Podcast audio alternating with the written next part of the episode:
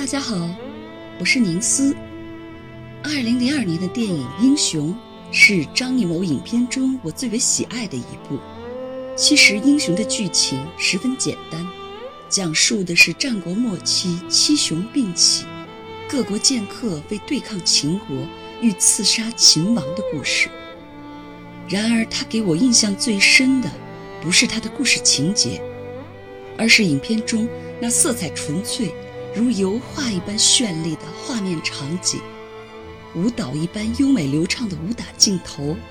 感人至深的爱情故事。当然还有最最重要的一点，就是从始至终贯穿于影片，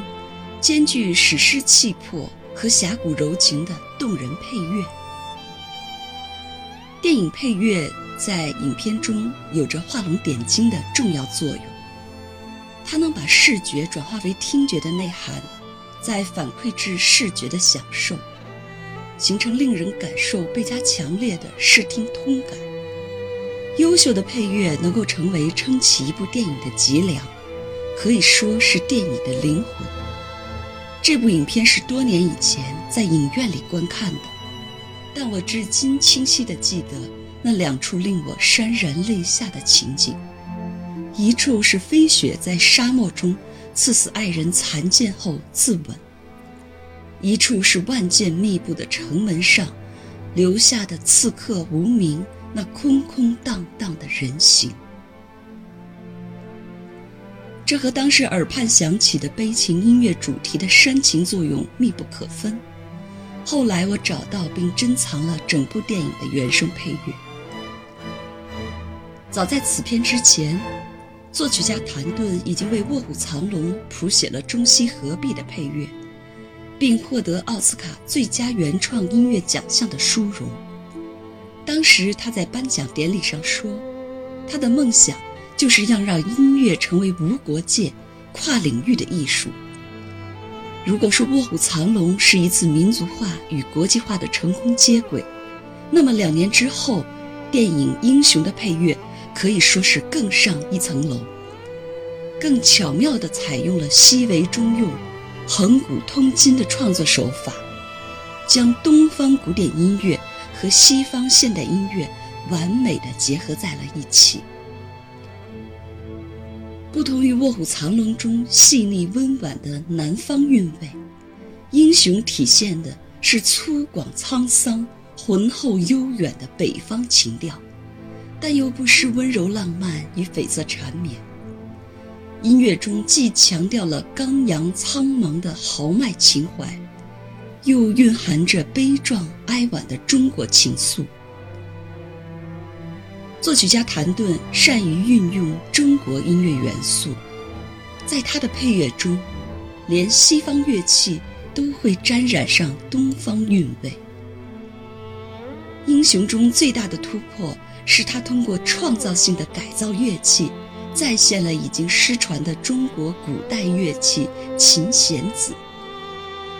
他请来了小提琴顶级大师帕尔曼，为了表现出古书记载的琴弦子音色，他把西洋乐器小提琴的弦全部换成了中国二胡用的丝弦，并用古琴的装弦调弦法来装调，于是它发出的音色变得阴雅、低缓而忧郁，听起来好像二胡、马头琴、弦子的结合体，充分体现出茫茫大漠中那种空旷、孤寂、苍凉的意境。帕尔曼的西方浪漫就这样被神奇地融入到了古老东方的传奇故事之中。英雄的整部电影原声都十分值得欣赏。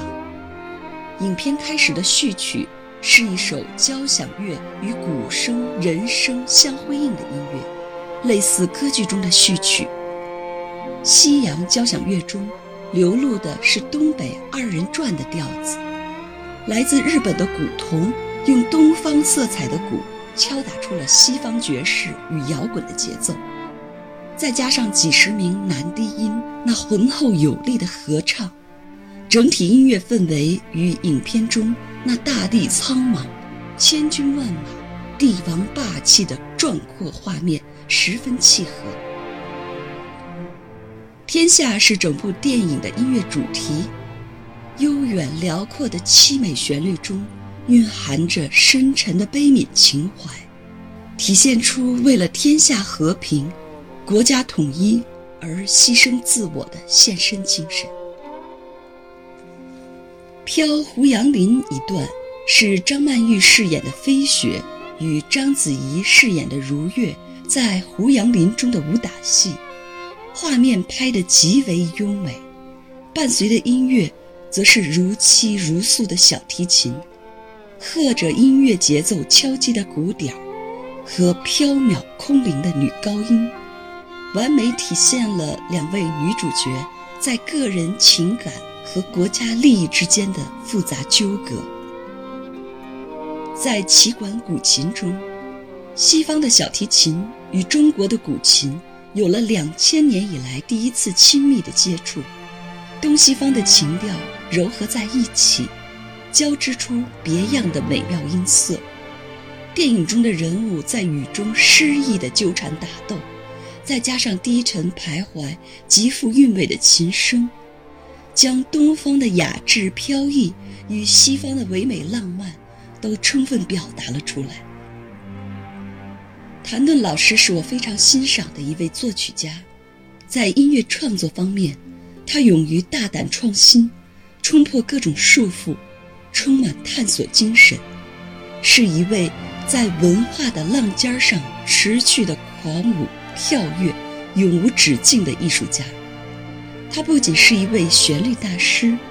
更是一位魔术师。古典与流行，东方与西方，古代与现代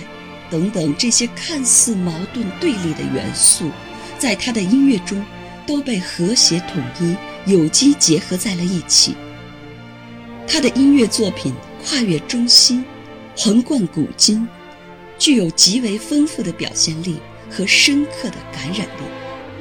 中华文化深厚的底蕴是他创作灵感的源泉，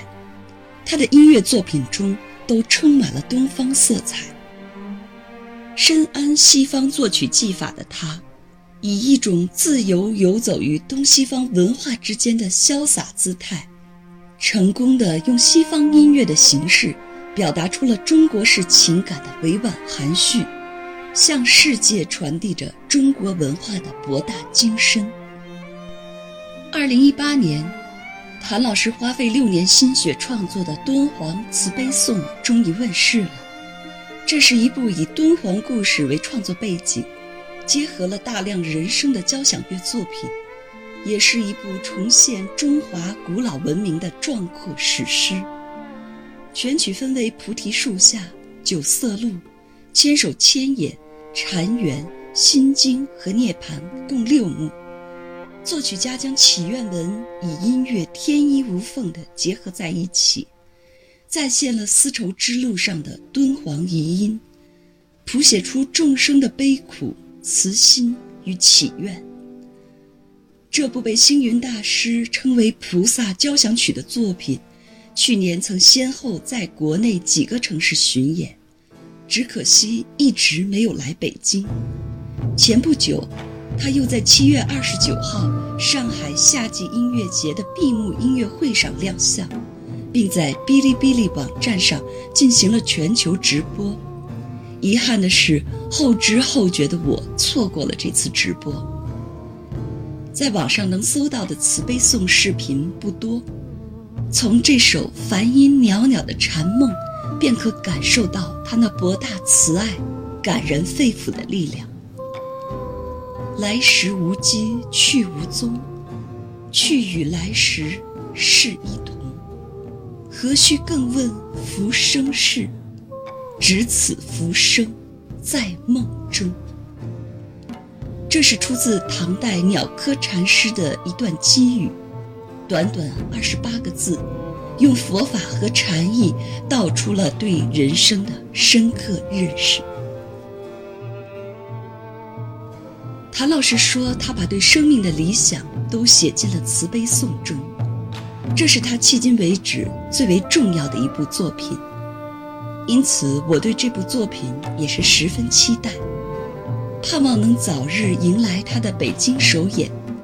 现场感受那种醍醐灌顶般的生命彻悟与心灵感动。最后，欢迎大家关注我的公众号彩虹乐章，在那里不仅可以听到我的声音和音乐，还可以看到文字和图片以及相关视频，带来更丰富的视听体验。